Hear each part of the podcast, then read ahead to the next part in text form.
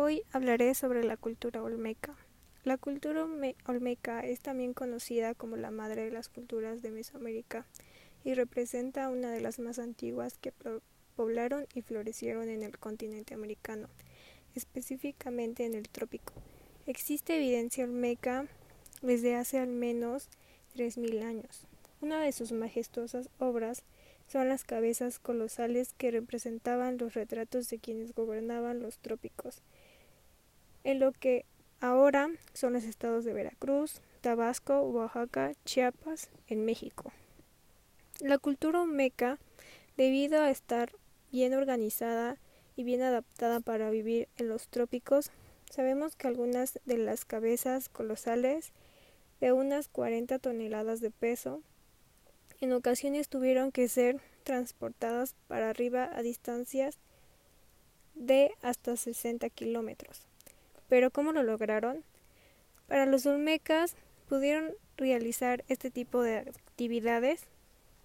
Además de estar bien organizados, debieron también estar bien alimentados, con excedentes de alimentos, que permitieran a artesanos e ingenieros dedicarse exclusivamente a sus actividades como tallar de forma, la forma de las cabezas y moverlas largas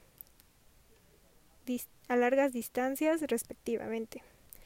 Pero ¿qué comían? ¿Cuáles eran sus fuentes de alimento? ¿Cuáles eran los excedentes de alimento? Aunque desconocemos gran parte de sus formas de subsistencia, sabemos que en el año 1400 a 1250 a.C., los olmecas ya utilizaban el maíz, pero no representaba una parte significativa de su dieta. Por otra parte, eran sedentarios, pero hay evidencias claras de agricultura, sino de una práctica mixta de cultivo, caza, pesca y colección de recursos silvestres. Sus principales sitios ceremoniales son San Lorenzo, La Venta y, los Tres Zapotes. Hay pruebas de que los olmecas denominaban la técnica de construcción y denominaban el conocimiento de astronomía, que les permitió elaborar el primer calendario de Mesoamérica.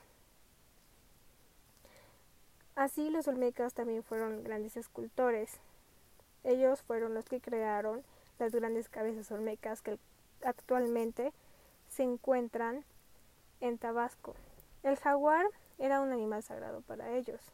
Lo representaban con muchas esculturas y también usaban madera y barro para hacer vasijas y pequeñas esculturas de niños conocidas como caras de niños, representando la deformación del cráneo de los recién nacidos eran conocidos como símbolo de belleza.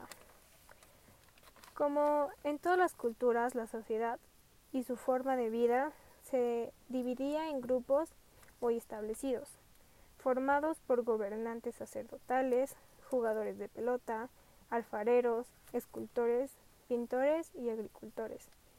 Se dice que la cultura olmeca desapareció debido a las rivalidades entre otros pueblos, que lo llevaron a su destrucción.